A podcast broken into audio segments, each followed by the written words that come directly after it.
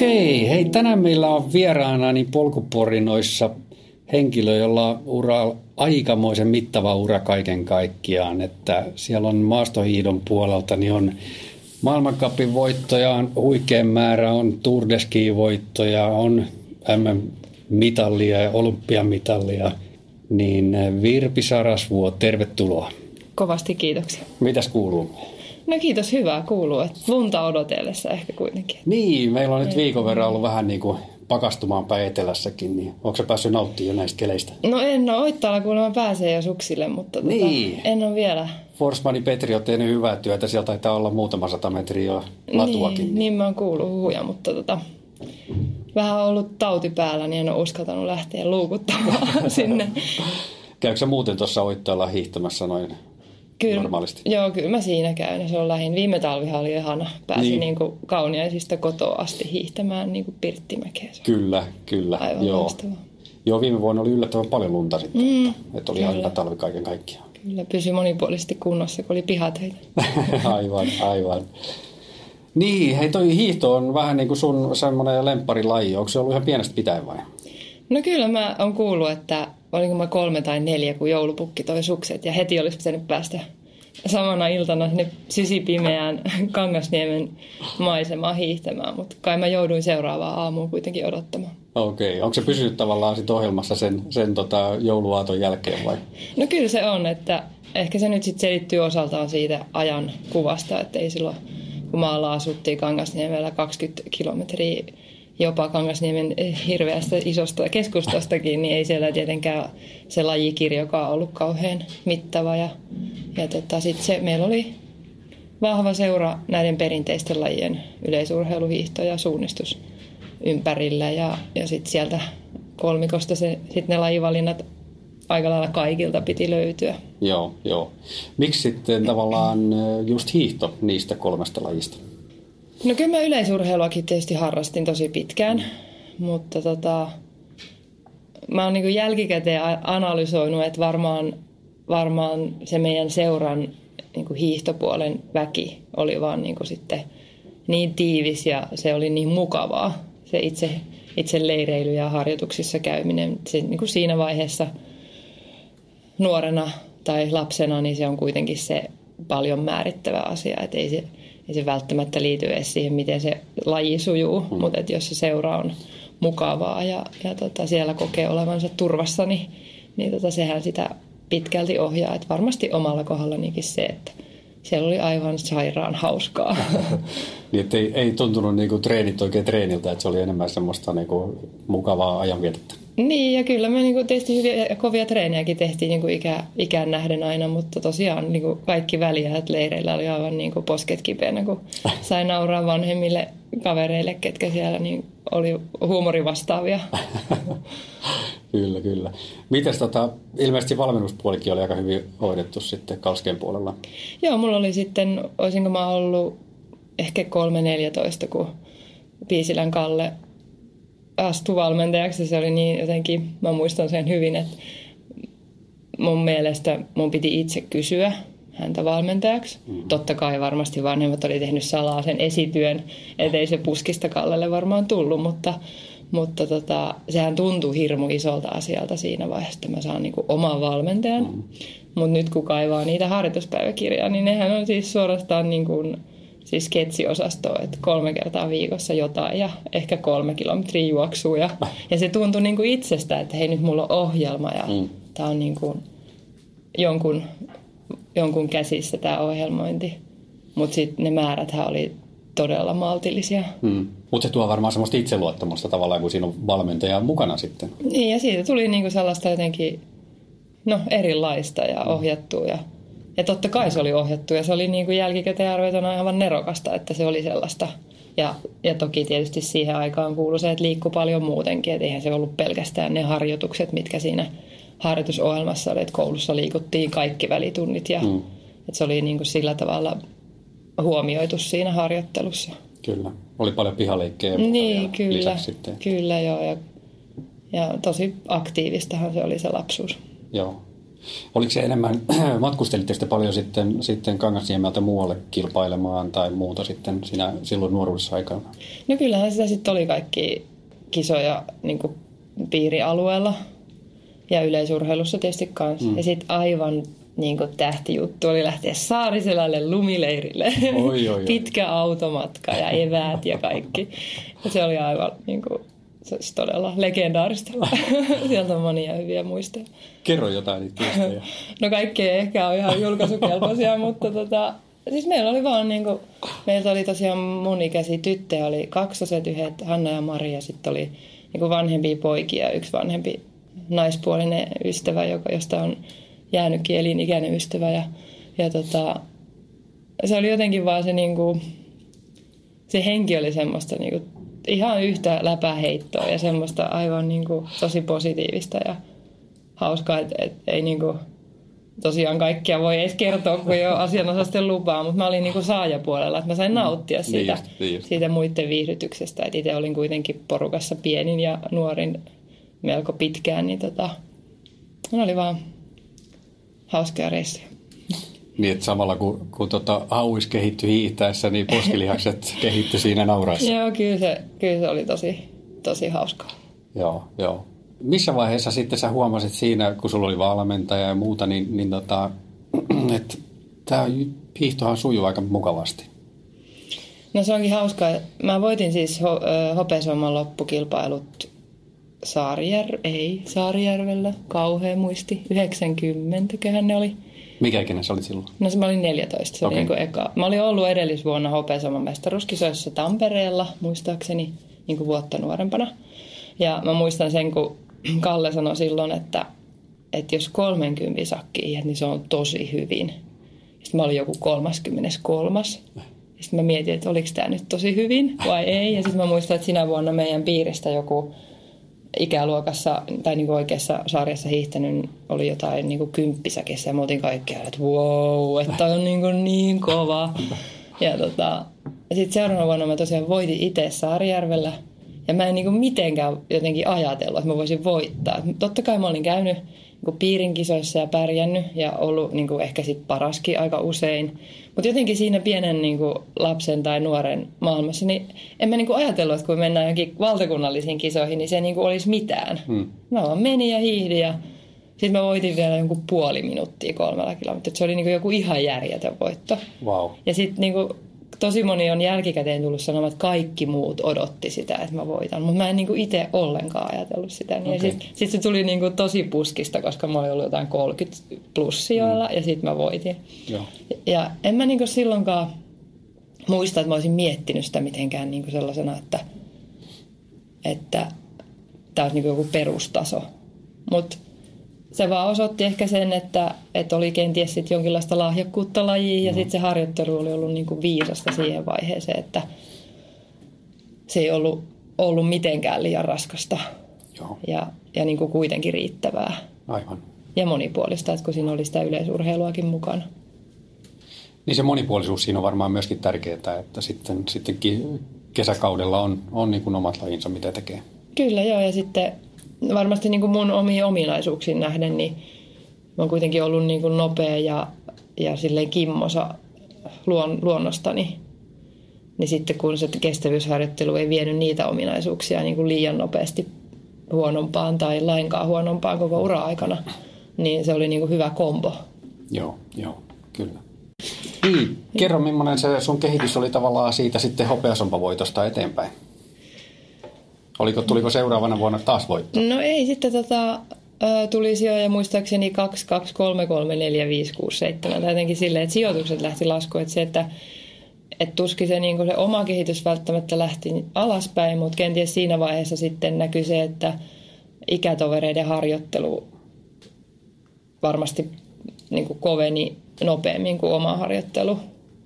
Ja sitten totta kai siinä tuli se, että joka toinen vuosi tuli vanhempia, että se sarjat vaihtui niin, että, että tuli sitten tosi kova ikäluokka aina joka toinen vuosi. Että sehän oli todella kova ikäluokka se Milla Jauhon ja heidän, heidän tätä ikäluokka. Niitä oli monta tosi kovaa.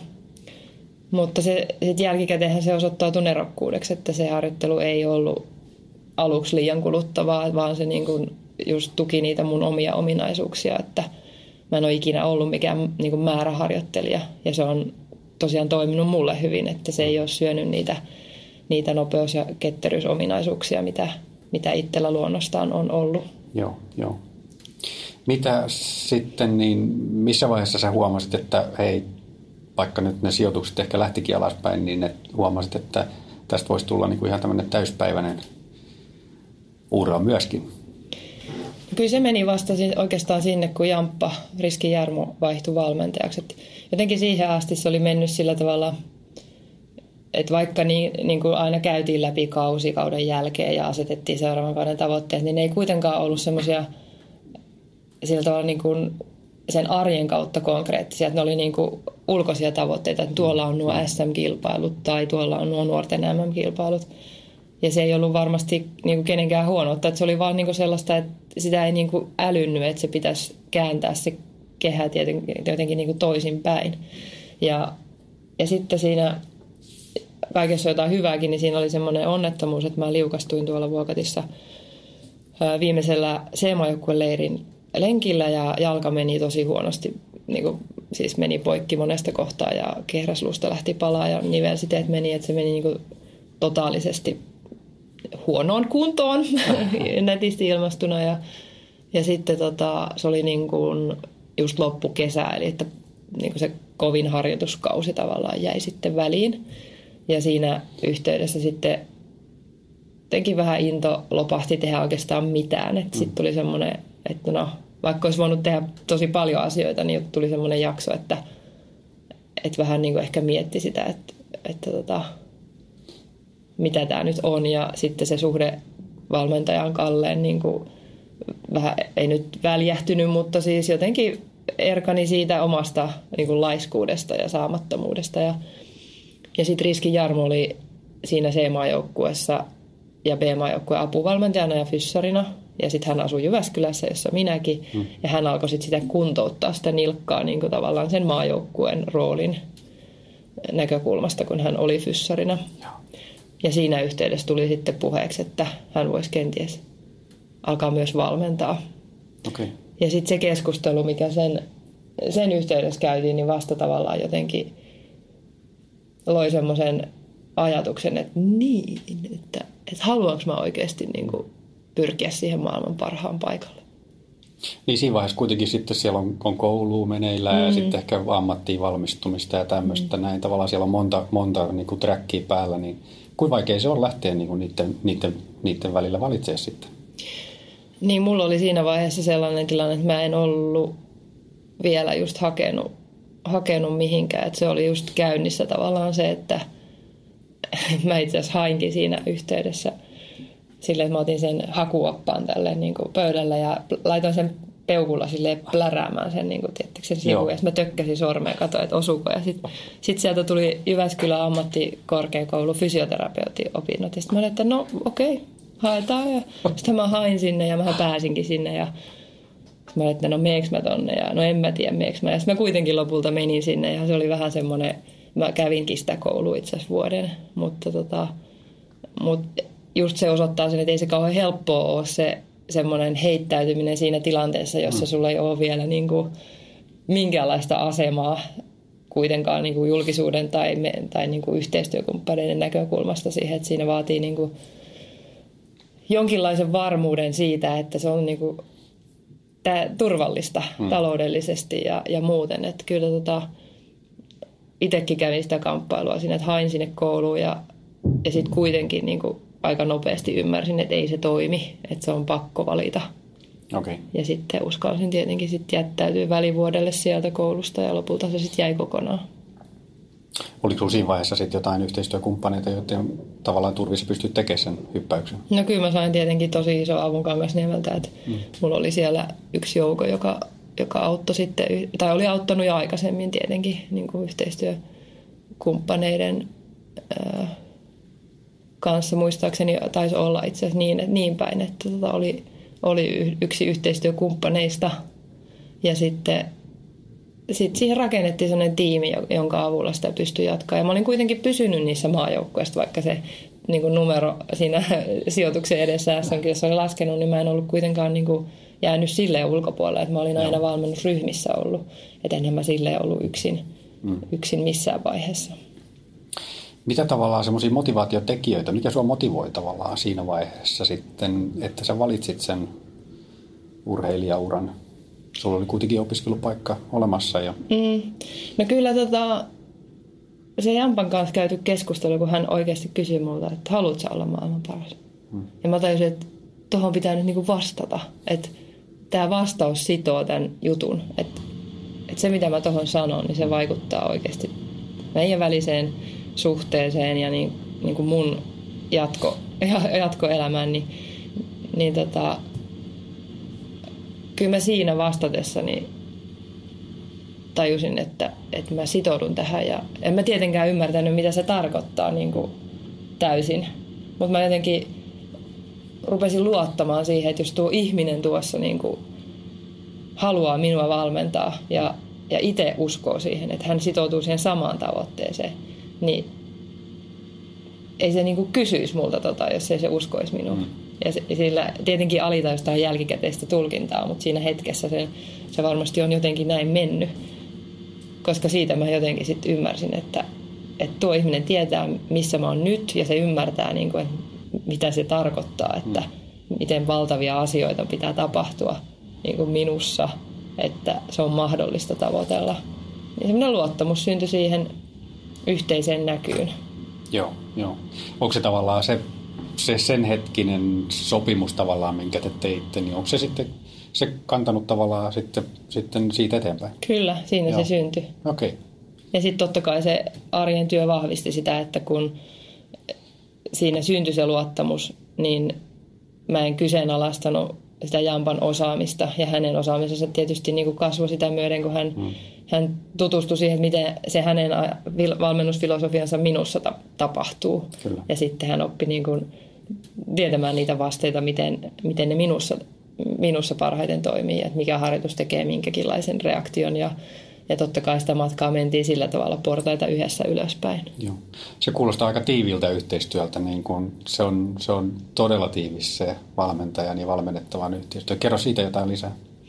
No kyllä se on, että tota, en mä oikeastaan niin tiedä, miten muuta se voisi toimia. Että jos ei siinä ole molemmin puolesta luottamusta, niin sitä siitä jää jotain olennaista kertomatta, joka kuitenkin vaikuttaa siihen itse tekemiseen. Ja vaan tekemisen kauttahan tulosta voi tulla – sen arkitekemisen kautta. Että kyllä tota, kyllähän me oltiin aivan valtavasti aluksi varsinkin niin yhteyksissä ja tietenkin kun asuttiin samalla paikkakunnalla, niin se alun kädestä pitäen asioiden opettaminen, että miten nämä liikkeet tehdään ja miksi, niin kyllähän se loi sen pohjan sitten kaikelle sille jälki, jälkikäteen tapahtuneelle kehitykselle, että, että mä ymmärsin niin kuin Jampan filosofian ja sitten mitä se niin kuin asioilla hakee, että miksi jotakin tehdään, niin sehän loi niihin harjoitusten sisälle ne merkitykset. Joo.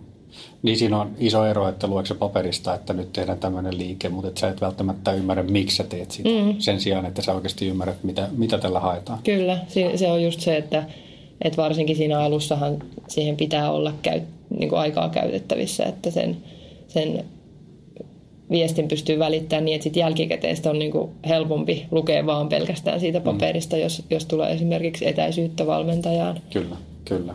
Et ei tarvitse sitten selittää niin kuin enempää. Joo, joo. Millaisia, millaisia vahvuuksia hän näki siinä vaiheessa sussa sitten, sitten että hän läht, uskalsi lähteä tekemään tämmöistä ehdotusta? No sitä mä just tuossa itse asiassa muutama kuukausi sitten kysyin, kun, kun tota, vähän ehkä vitsihuulessa puhuttiin siitä, että mä en ollut ihan hoikimossa kunnossa silloin, kun aloitettiin, että, että mitä siellä kuorealla näkyy, niin kyllähän tota, Jamppa vastasi, vastasi silloin nyt ihan tässä tosiaan pari kuukautta sitten, että, että valmentajan silmän kuuluu nähdä lahjakkuus, että, että just, just se liikkeen hallinta ja sellainen, mitä hän niin minun urheilemisessa näki, niin se oli se, mihin hän hän, hän uskoi ja mihin hän kiinnitti huomiota. että liikkeen tarkkuuteen ja liikkeen niin kuin taitavuuteen kaikesta siinä päällä olleesta ylimääräisestä huolimatta. Mm, mm, kyllä, kyllä. No.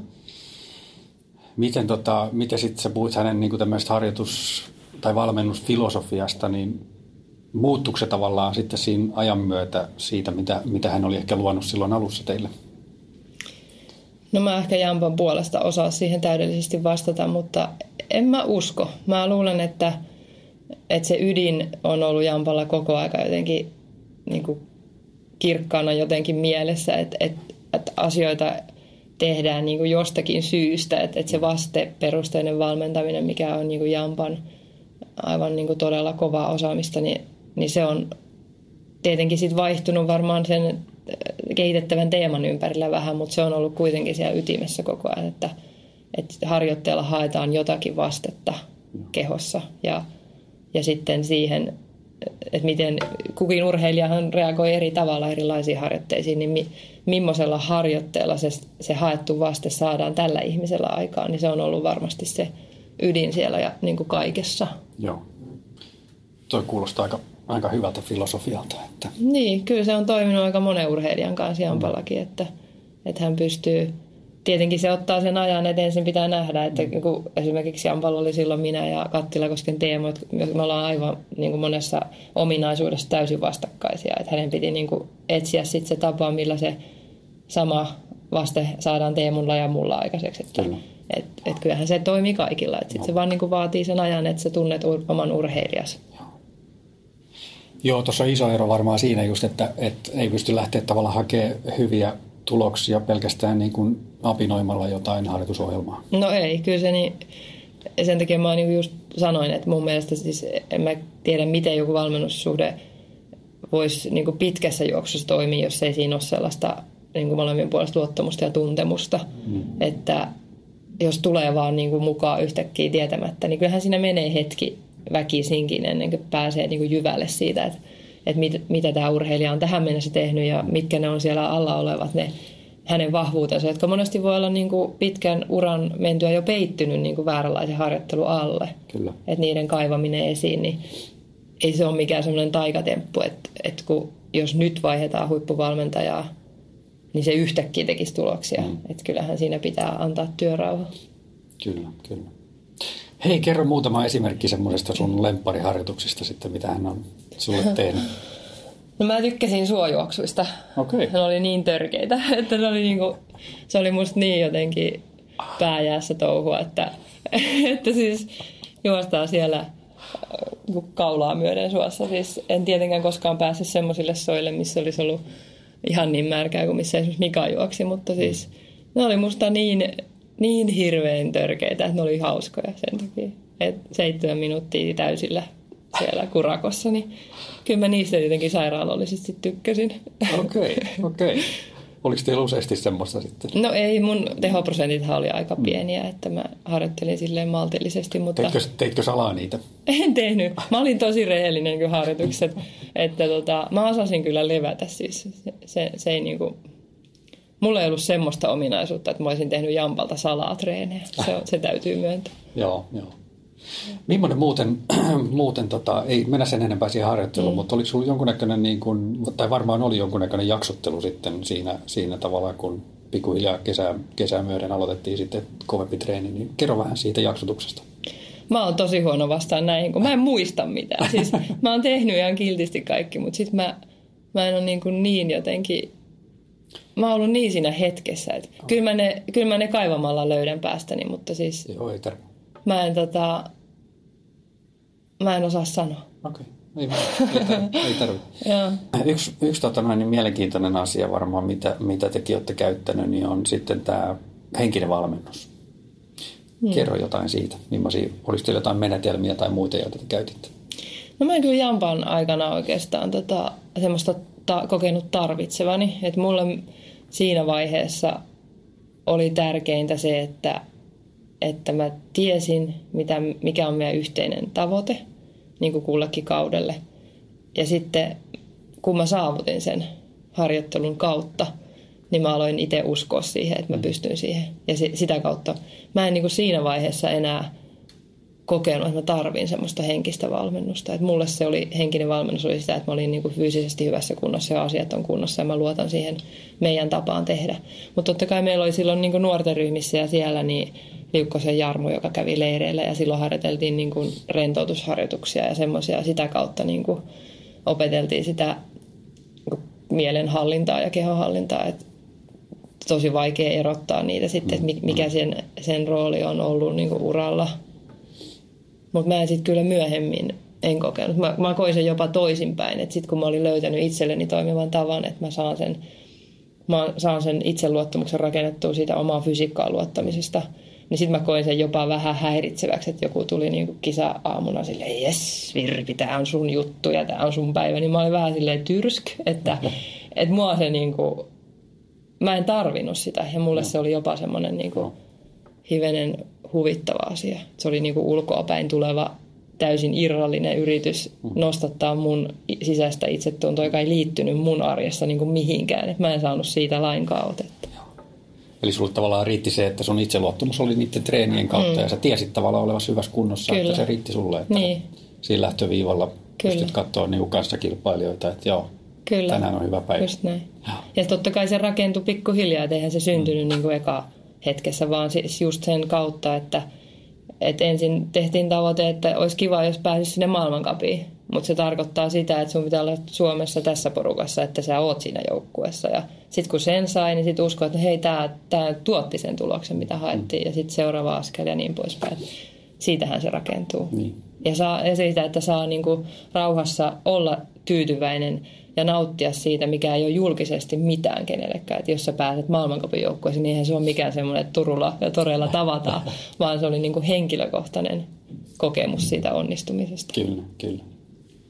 Hei, tuohon väliin mä nappaan semmoisen, tota noin, niin mastohiihto on Suomessa ihan niin kuin älyttömän isossa roolissa urheilulajien suhteen, niin tota, ja siellä pyörivät ihmiset on tietysti myöskin julkisuuden henkilöitä, niin millaisia tavallaan niin kuin semmoisia, miten sä oot kokenut sen? Onko sulla ollut jotain niin kuin tämmöisiä mm, asioita tai menetelmiä, millä sä oot pystynyt hallitsemaan tavallaan sitä isoa julkisuutta, mikä tässä on pyörinyt kuitenkin sun ammattilaisuuden aikana?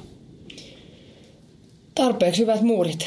Hmm. En, mä en ole niin kuin, mä en ole siis seurannut itsestäni käytävää keskustelua lainkaan. Et se on ollut niin kuin mun suojautumiskeino – jotenkin luontevasti alusta asti. Että mä, mä jotenkin hyvin varhain siinä vaiheessa, kun se kiinnostus alkoi kasvaa, niin tajusin sen, että, että monet jutut, mitä, mitä silloin aluksi näki, niin ei ne liity siihen, mitä minä oon tai kuka minä oon, vaan siihen, että minusta halutaan tehdä jonkinlainen kuva. Ja sitten hyvin nopeasti siitä irtautuminen on mun mielestä tosi tervettä, ettei ala katsoa itteensä – niin kuin niiden juttujen kautta, mitä susta kirjoitetaan. Että parhaimmillaankin, jos ajattelee, että, että susta tehdään juttu mm. ja sä siinä hetkessä yrität vastata mahdollisimman niin kuin rehellisesti ja realistisesti käsityksestä, it, it, käsityksestä, mikä sulla on itsestäsi. Ja sitten toinen ihminen kuuntelee sen.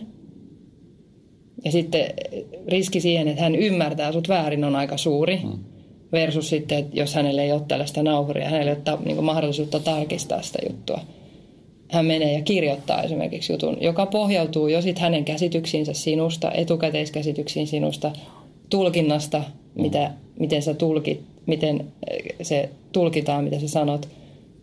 Ja sitten vielä niin kuin ihminen, joka lukee sen, hänellä on samalla lailla ennakkokäsitykset jostakin ihmisestä – ja mahdollisuus tulkita se juttu, niin mä ymmärsin tosi varhain, että se on aika kaukainen se ihmisen käsitys, joka lukee tai katsoo jutun minusta, siitä mitä se alkuperäinen ajatus on, joka on ma- mahdollisesti ollut jo niin kuin lausuttaessa epätäydellinen.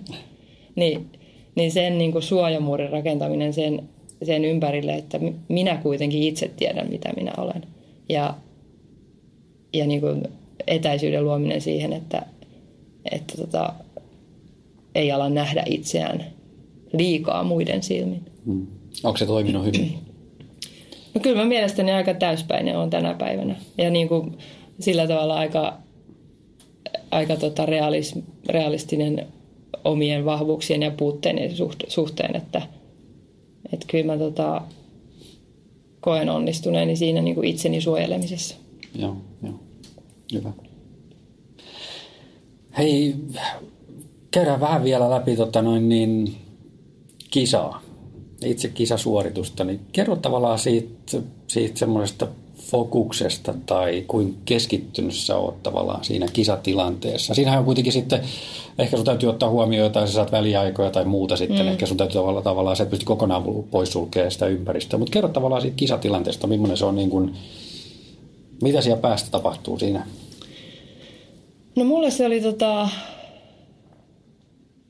mulle se oli kyllä sellainen tosi henkilökohtainen kokemus aina. Että totta kai niin kuin sanoit, siinä, siinä kuulee ne väliajat ja, ja reagoi tietenkin ympäristöön, varsinkin jos on joku sellainen tilanne, että siinä on muita kilpailijoita, mutta, mutta kyllä mä olin niin kuin tosi kiinni siinä hetkessä silloin, kun suorit, suoritus oli käynnissä, että et, mä en oikeastaan osaa sitä edes mitenkään muuten kuvata kuin, että mä kävin aina ennen kisaa sen ladun tosi tarkasti niin kuin mielessäni läpi. Tietenkin hiihdin sen mahdollisuuksien mukaan edellispäivänä ja halusin hiihtää yksin usein sen takia, että mä saan niin kuin joka ikisen nypy ja mutkan mieleeni. Ja, ja sitten kävin sitä illalla edellisiltana läpi sitä latua ja just mietin, miten missäkin kohdassa kannattaa hiihtää ja mitkä on ne niin kuin omat vahvat ja heikot alueet ja mahdollisesti missä voi sitten viimeistään painaa kaasun pohjaa, jos, jos semmoinen taktiikka oli, että se ei alusta asti ole pohjassa. Mm.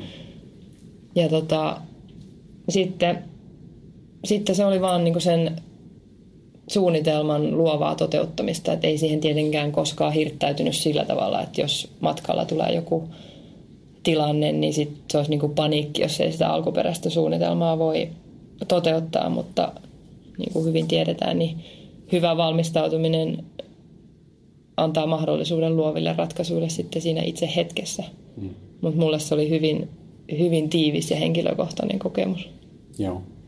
Se on totta, että siinä täytyy kuitenkin ottaa kanssakilpailijoitakin huomioon. Jossain viestitilanteessa esimerkiksi voi olla aika, aika paljon, paljon ja tavallaan kuitenkin pitää pystyä se fokus säilyttää siinä koko ajan siinä mm. tekemisessä. Niin kyllä tota, mitä paremmassa kunnossa oli, niin sen enemmän siihen jää reserviä siihen muuhun havainnointiin, että, että silloin niin kuin se ei syö liikaa energiaa, että joutuu, joutuu katsomaan muita. Esimerkiksi sprinttihiidossa, että jos on koko aika aivan niin kuin supertiukilla fyysisesti, niin silloinhan sulla ne kaikki muut reaktiot tulee ihan paniikinomaisesti ja mm. tulee vääriä valintoja. Mutta sitten kun on hyvässä kunnossa ja on, niin kuin, ei mene koko aika ihan limitillä sitä suoritusta, niin silloin sulla on reserviä niin kuin tarkkailla ja tehdä ratkaisuja. Mm. Mitä tavallaan näetkö siellä jotain tiettyjä ominaisuuksia, mitkä, mitkä tota, on palvellut sua hyvin, hyvin siinä kohtaa? No kyllä mä olin hyvä kilpailija. Se, että itse on ehkä vähän vaikea sanoa, mistä se, mistä se johtuu. Mutta kyllä Jamppa sanoi just tässä samassa muutama kuukausi sitten käydyssä keskustelussa, että, että mä kyllä ilmeisesti olin jo niin kuin alusta asti nauttinut siitä kilpailutilanteesta. Että olin niin kuin hyvin siinä meidän yhteisen taipaleen alkuvaiheessa sanonut jossakin kisassa, jossa – olin sitten maailmankapiin päässyt, että, että vitsi, nyt mä oon niinku oikeassa seurassa. Mä en muista itse tätä, mutta hän sanoi, että kyllä mä niinku siitä kilpailutilanteesta olin alusta asti jotenkin nauttinut. Mm. Mutta en, en mä osaa itse sanoa, että mikä se on se ominaisuus, että, että jos yksi pitäisi valita, miksi, miksi se kilpaileminen onnistui multa aina. Varmaan se on jotenkin liitty siihen kykyyn keskittyä ja, mm. Ja sulkea epäolennaiset asiat pois. Ja siitä pitää varmaan pystyä nauttimaan. Se on kuitenkin aika monen stressitilanne sitten jossain finaalissa, sprintifinaalissa lähtee, lähtee ahtaat ladut ja paljon tai puoltusinaa niin. huippuhiihtäjä siinä rinnalla, niin tota, se on aika stressitilanne kuitenkin. Niin kyllä se tota, ähm, joo, se on jännä. Mä ymmärrän sen, että se vaikuttaa siltä. Et nyt jos mä katson esimerkiksi omia hiihtoja nau, nauhalta, mä jännittää ihan pirusta vaikka mä tiedän, miten siinä käy, ja mä oon ollut siellä. Mutta kun mä katson sitä ulkopuolisen silmin, niin mä ymmärrän sen, että ihmisistä, ihmiset miettivät, miten tuon pää kestää. Hmm. Mutta silloin kun on itse siinä, tai minä koin sen, että kun mä olin siinä tilanteessa, ei mua jännittänyt niin kuin yhtään se. Et varmasti se tulee siitä, että on, on saanut rakentaa sen itseluottamuksen ja itse tuntemuksen siihen hetkeen sopivaksi. Ja sitten kun on siinä katsealla, niin sitä ei koe olevansa katsealla, vaan oikeassa paikassa. Mm. Ja se ei niin kuin tule siihen, sitä ei saa päästää myöskään siihen tilanteeseen. Että kyllä mä hyvin ymmärrän, että jos on, on semmoinen urheilija, joka siinä sprintin lähtöviivalla finaalissa päästää siihen sen, että ei vitsi, missä mä oon, niin ei sit voi tulla mitään. Mm, niin. Et silloinhan se menee kehoon se se paniikki, se pääsee siihen lihaksiin. Joo. Mutta jos, jos tota, onnistuu rakentamaan sen oman pakettinsa niin, että se ei tule siihen hetkeen, niin ei se, ei se tunnu stressaavalta. Okei. Mutta mä hyvin ymmärrän sen nykyisin. Mua jännittää niinku suo, jo hiihdetyt kisat, kun mä katson niitä jälkikäteen. Se on sairasta. Sydän hakkaa ja kädet tärisee. Joo, joo, joo. Se on uskomaton. On, ihan. Mutta se on varmaan totta, just niin kuin sanoit, että tavallaan kun sä oot rakentanut semmoisen sen harjoittelun kautta sen mm. itseluottamuksen siihen, niin sä, silloin sä oot tyyni siinä hetkessä, Kyllä. kun se kongi kumahtaa. Kyllä, niin se meni. Joo. Hei, mites nyt sitten tota, näiden kilpailujen jälkeen, näitä tuli monta monta vuotta sulla, sulla kisoja, niin tota, missä vaiheessa sitten sä huomasit, että, että oli sulla joku pläni tavallaan, niin kuin, että okei, näiden arvokisojen jälkeen tämä, tämä ammattilaisuus saa jäädä ja sä jatkat sitten, sitten omaa elämää ja meet töihin ja muuta tämmöistä näin, vai miten, miten se tapahtui sitten? No ei mulla ollut semmoista mitään tarkkaa deadlinea, että toi on viimeinen kisa. Mutta mulla oli aika paljon kaikenlaisia haasteita niin kuin oman kehoni kanssa. Että se on, niin kuin, yksi lääkäri tänä ke- tota, kesänä sanoi, että hän ei voi niin kuin, käsittää, miten sä oot voinut tuolla, tota, terveyshistorialla niin kuin menestyä. Mulla on siis vasta-aine, vasta-aineiden kanssa haasteita niin kuin sairastumisten suhteen ja sitten mulla on selässä ollut välilevyn pullistuma ja, ja rappeuma ja, ja sitten tuli semmoinen raja vastaan, että, että niitä, niitä vaivoja alkoi olla.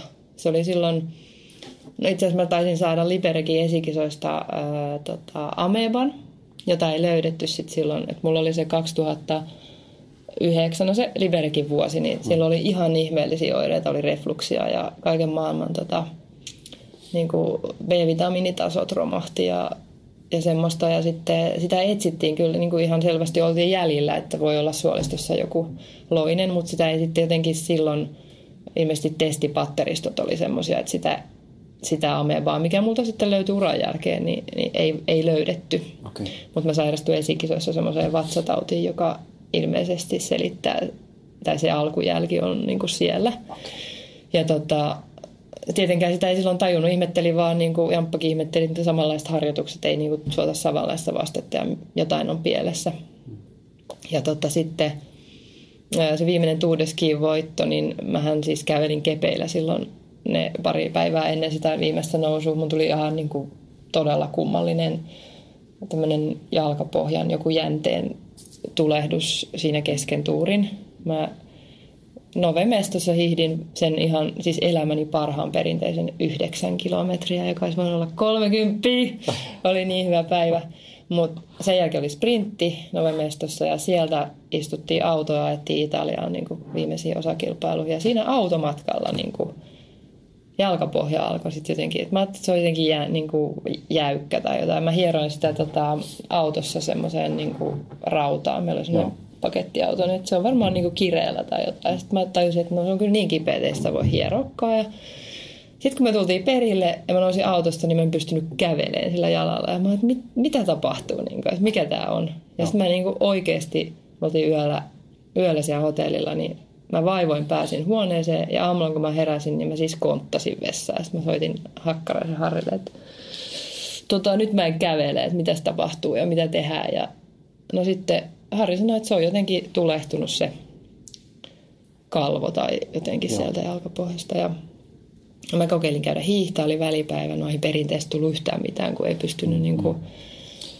ponnistaa. Ja sitten kepit läheisestä sairaalasta ja niillä sitten välipäivä ja sitten siellä Vaalifiemessä se perinteisen, oliko se kymppi sitten, niin mä vielä voitin sen. Siihen tuli kesken kisa semmoinen, että se alkoi särkeä niin paljon, että mä olin jo karussa, mutta sitten Petra Maidit sai mut kiinni, kun vähän aikaa mä olin, että en mä pysty hiihtämään. Sitten mä jotenkin sain siitä toivottua ja voitin kuitenkin sen kisan ja sitten vapaalle seuraavan siihen viimeiseen nousuun. Mä tiesin, että mun selkä ei kestä sitä nousua, se ei kestänyt sitä kertaakaan. Mä pyst, joutunut, tai mä, mä en pystynyt ikinä hiihtämään sitä mäkeä, niin kuin mä jouduin menemään sen selän ehdoilla aina. Ja sitten mä mietin, että no niin, että mahtavaa, että mulla on tää selkä ja sitten mulla on tää jalka. Että tota, tästä tuleekin tosi mukava reissu.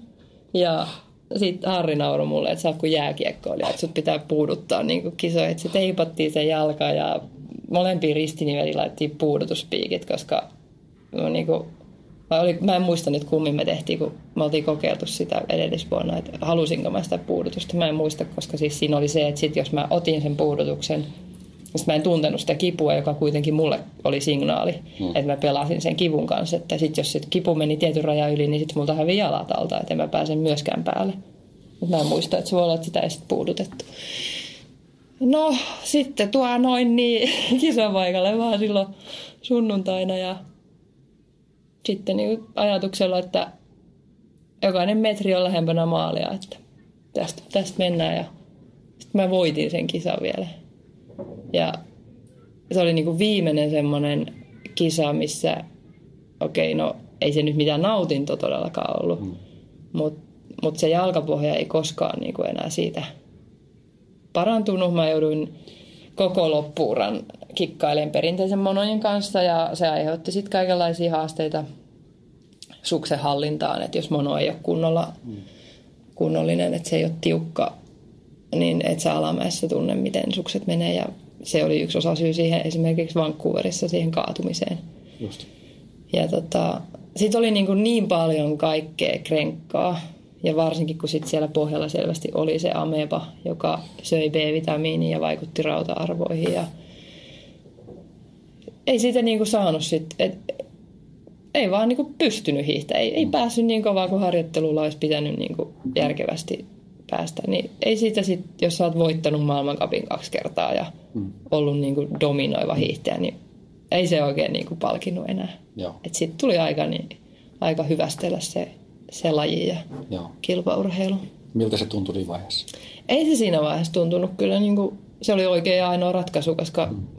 en mä saanut enää siitä maailmasta sellaista, sellaista tulosta enkä sellaista palautetta, mitä mä olisin siinä sen työhön nähden ansainnut. Sitten mä vaan astelin eteenpäin. Siihen mennessä kuitenkin niin kuin hiihdolla oli valtava niin kuin paikka sun elämässä, niin, niin tavallaan ää, oliko se sitten henkisesti niin kuin hankala jättää se kokonaan taakseen? Yllättävää kyllä se ei ollut, mutta tota, mä ymmärrän, että se voi olla.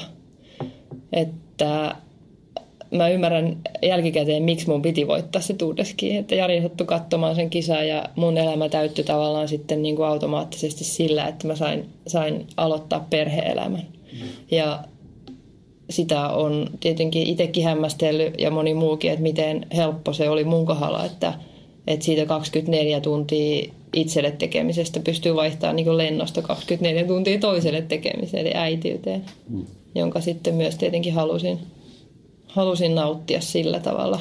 Mutta tietenkin se on silleen, mä ymmärrän sen, että se voi olla hankalaa, koska esimerkiksi hiihdossa tai no missä tahansa muussa, niin sit kun sä viimeisen kerran yrität sen maaliviivan, niin seuraavana aamuna sua ei enää määrittele se, se urheileminen. Et kun siihen asti niin. ei sitä niinku myöskään ymmärrä, että millainen muutos se on. Että sitten kun se määrittävä tekijä vaan niinku häviää, niin, ka- niin. Niin, niin kaikki ruokailut, ryt- aikataulut, kaikkihan on mennyt siihen asti yksin sen asian. Tai niiden pitää mennä, jos meinaa olla huippurheilija. Niin sen yhden asian ehdoilla. Hmm. Se on totta, se oli hyvin sanottu, kun sä sanot, että, että se urheilu niin kuin määrittelee sut. Hmm. Niin tavallaan jos sulla ei ole mitään muita asioita, jotka määrittelee sua, niin silloin, silloin se voi olla vähän tyhjyys Kyllä. sen jälkeen. Ja sitten se on semmoinen asia, että siihen on tosi vaikea varautua siis sillä tavalla, koska sitä ei voi ymmärtää etukäteen. Ja sitten varsinkin kun meillä ei mun mielestä Suomessa ole sellaista semmoista järjestelmää, joka esimerkiksi mahdollistaisi helposti opiskelun yhdistämisen urheilemiseen. Että, että olisi semmo, oikeasti semmoinen järjestelmä, joka ymmärtää niin sen urheilemisen vaatimukset huipputasolla. Että totta kai joitakin opintoja voi viedä eteenpäin ja, ja joillakin se onnistuu, jos on semmoinen kiinnostuksen kohde, että se opiskelu on sellaista, että se on mahdollista tu, niin tehdä etänä ja, ja näin. Mutta sitten on paljon semmoisia ihmisiä urheilun parissa, jotka on – muuta kuin akateemisia. Ne ei välttämättä halua semmoista uraa, että ne lukee jossakin yliopistossa. Ne voi haluta jonkun luovemman alan töitä tai, tai näin. Ja sitten sit yhtäkkiä semmoisen löytäminen, niin ei, ei se ole helppoa kaikille. Totta. Joo. Sulla oli sitten tavallaan se perheelämä, joka niin kuin alkoi siitä, kun sä tulit maalilinja yli, niin, niin tota, se on täyttänyt sun elämä. Kerro siitä jotain. No, jos haluat. Niin, se on siellä raja toisella puolella. Kyllä mä yleisesti voin siitä sanoa, että kyllä tota, tietenkään mä en millään tavalla ajatellut, että, että välttämättä niin kuin äitiys onnistuisi napsusta. En, en mistä semmoisen voi tietää, sehän on lahja. Mutta tota, ja olin totta kai ajatellut, että, että niin kuin annan itselleni sen, ainakin sen yhden vuoden aikaa mm. käydä ne vuoden ajat, tutustua niihin, niin kuin mitä ne normaali ihmisille tarkoittaa. Mutta sitten tosi nopeasti kävikin niin, että, että tuli raskaaksi ja, ja tota, sain, sain iloita äitiydestä jo sitten niin kuin seuraavana, seuraavana vuonna. Ja siis se oli ihanaa. Mm. Siis todellakin niin kuin antautua täysillä siihen, että, että voi niin kuin olla äiti, että siihen ei liity mitään muita, siis mitään paineita, että se on niin kuin sitä, sitä äitiyttä parhaillaan. Ja siis en, mä, mä päätin silloin, että mä haluan, jos on mahdollista, niin olla, olla lasten kanssa sen kolme vuotta siihen asti, kun ne menee sitten hoitoon ja pidän sitä hyvänä ratkaisuna Joo. Me, omalla kohdalla. Niin just. Miten sitten niin tota, sen äitiyden ohessa tai sen jälkeen sitten, niin, tai okei, okay, ei sen jälkeen voi sanoa, mutta, tota, mutta sen äitiyden ohessa sitten, niin tota, onko se jatkanut niitä, niitä fyssarin opintoja sitten? En, siinähän kävi niin, että, että Jyväskylän ammattikorkeakoulu, joka mainosti itseään yliopistomaiseksi, niin nehän ei sitten antanut välivuosia mulle enää. Mä kaksi sain ja sitten piti päättää, että okay. in or out. Ja mä sitten sanoin, että moikka. En mä jatkanut niitä. Tota, mä oon tehnyt yrittäjänä töitä Mä kävin tuolla Kuortaneella valmentajan ammattitutkinnon. Ja sitten on ollut tosi mielenkiintoisia semmoisia projektiluontoisia töitä, että mä olin siellä Ylellä asiantuntijana muutaman vuoden. Ja... Niin onko se siellä nyt tänä talvena vielä? Ei, mä en ollut viime talvena okay. enää. Mä olin Lahden MM-kisoihin asti. Okay. Ja sitten jotenkin, jotenkin se on kuitenkin viikonlopputyötä ja semmoista ja pienet lapset, niin mä ajattelin, että ehkä ehkä nyt on aika mennä mieluummin lauantaina hiihtämään, kuin katsoa televisiosta kilpailuja tai olla niitä kommentoimassa. Ja, ja sitten meillä on ollut tota, semmoisia johtajuuskursseja, jossa Jari tekee johtajuusosioja ja Jamppa ja minä sitten. Jamppa tekee fysiikkaohjelmaa ja mä oon vastannut asiakaskokemuksesta ja meillä on ollut semmoinen tota, no nyt kolme kurssia paskareissu nimellään, jossa mekin tapasimme. Kyllä, kyllä, ja, Nuuksiossa. Joo, Nuuksiossa. Ja tota, niitä on nyt ollut tosiaan tässä viimeiset pari vuotta. Okei, okay, kerro hei siitä jotain lisää. Joo, meillä on siis tosiaan tämmöinen tämmöinen tota, paskareissu nimeltään oleva kurssi, jossa tota, johtajia kokonaisvaltaisesti valmennetaan. Heillä on niin kuin tosiaan johtajuusvalmennusta Jarin toimesta ja sitten nyt viime vuonna ne oli 26 viikkoa muistaakseni fysiikkaohjelma sille ajalle ja meillä on ollut siis – voima kestävyysakselilla tavallaan se ajatus, että, että, että heistä tulisi sekä vahvoja että kestäviä ja ketteriä siinä ohessa. Ja meillä on ollut niin kuin lopputestit, jossa on ollut voimaosio suoritusaika maksimilla ja sitten nuuksiossa päälle 25 kilometrin polkujuoksu myöskin okay. suoritusaika maksimilla. Ja on ollut tosi palkitsevaa katsoa, miten ihmisillä niin kuin silmä kirkastuu ja ryhti paranee ja mm kaikki asiat jotenkin alkaa rullata paremmin, kun oma fysiikka paranee. Puoli vuotta on kuitenkin aika pitkä aika sillä siinä ehtii jo tulla tuloksia. No kyllä se on ollut, että siis kaikki on mennyt eteenpäin, että osa on päässyt standardi, standardeihin silleen, että ovat diplominsa ansainneet ja sitten kaikki on kyllä parantanut totta kai juoksua, mutta tota, aika, aika silleen monipuolista väkeä ollut, että osalla on tietenkin ollut myöskin liian kovat ne standardit, että ei ole ollut mielekästäkään tavoitella niitä ja osa on pystynyt melkein lähtökuopissa jo niihin, että, Joo. että on ollut monipuolista väkeä kyllä. Sä mainitsit tämän, tämän tota, noin, valmentajan ammattitutkinnon, minkä sä hankit, niin tota, onko se sen puitteissa alkamassa hiihtovalmentajaksi? No en, mä, en, mä, en mä ainakaan vielä ole jotenkin, jotenkin löytänyt. Se ehkä on enemmän tämmöinen henkilökohtaisten intohimojen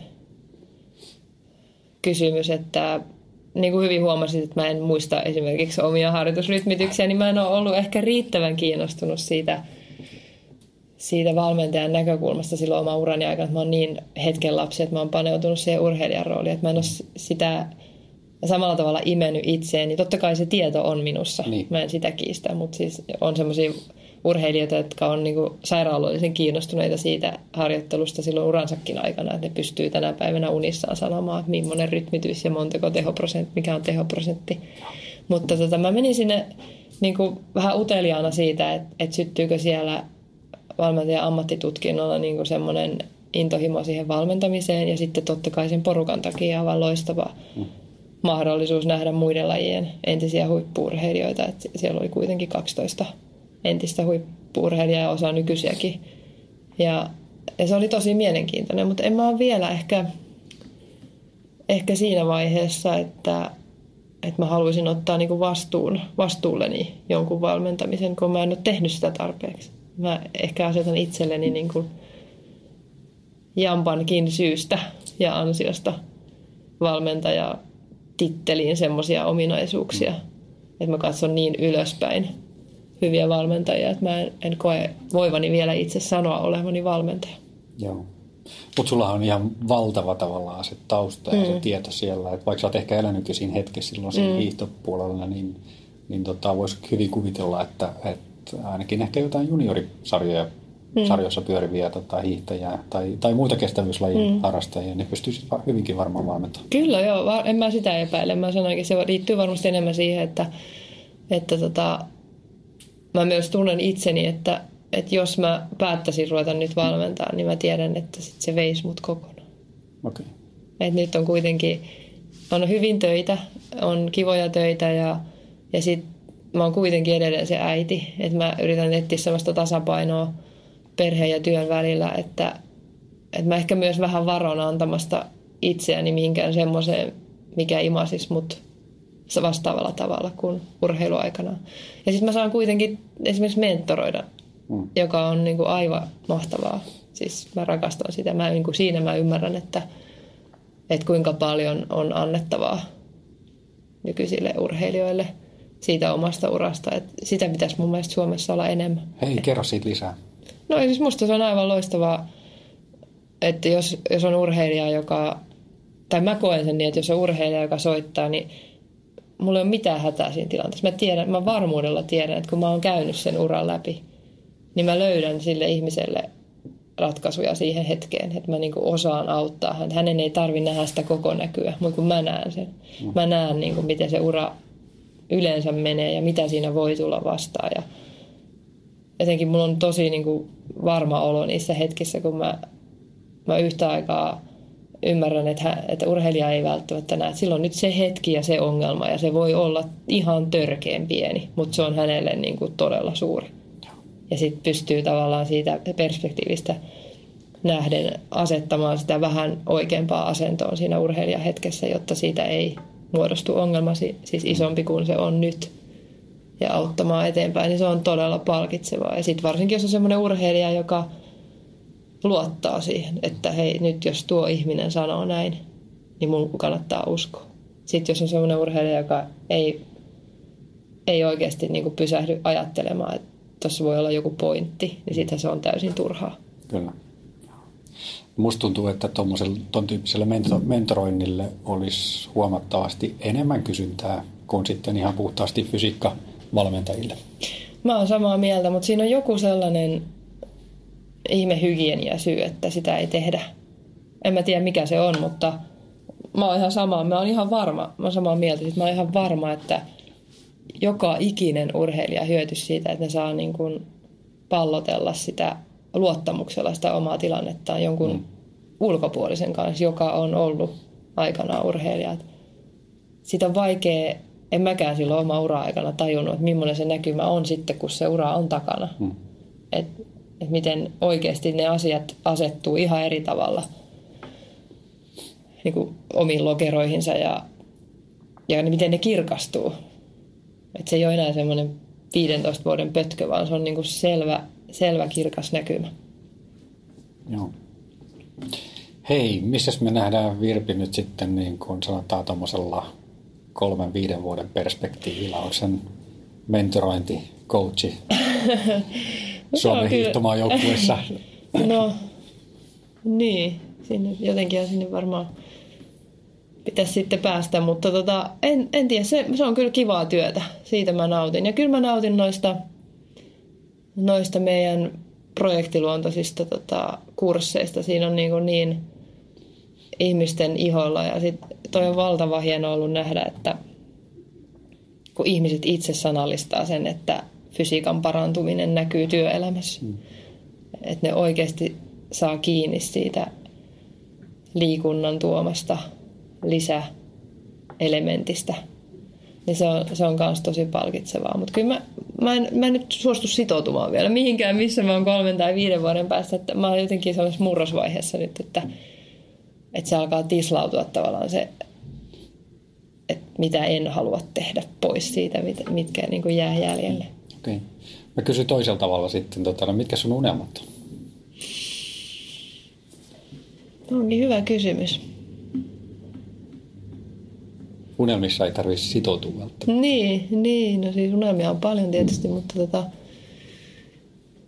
kyllä mä tietysti unelmoin siitä, että mä, mä saan niin kuin tosiaan tislattua sen oman osaamisen semmoiseen muotoon, että, että sitten sen tekeminen tuottaa samanlaista mielihyvää, tai no ei se varmaan koskaan pysty tuottamaan urheilun kaltaista mielihyvää, näin mua on varoteltu, mm. mutta, mutta että se itse työ palkitsisi niin, että sit olisi kiva tehdä ja sitten se tuottaisi, tuottaisi vastapuolelle yhtä lailla arvoa, niin, niin kyllä, kyllä semmoinen olisi kiva, että se niin kuin, kun on urheilijana tottunut fokusoimaan yhteen asiaan, niin, mm. niin tämän tavallisen lainausmerkeissä elämän haasteet siitä, että se on pirstaloista se elämä, niin, niin että se vähän vähenisi ja se selkeytyisi se oma työrooli niin kuin vielä enemmän kuin mitä se nyt on. Kyllä. Mä menen pikkasen vielä taaksepäin. Totta, no mä törmäsin tämmöiseen, sä oot pitänyt joskus myöskin tämmöistä hiihtokoulua ihan tämmöisille natiaisille.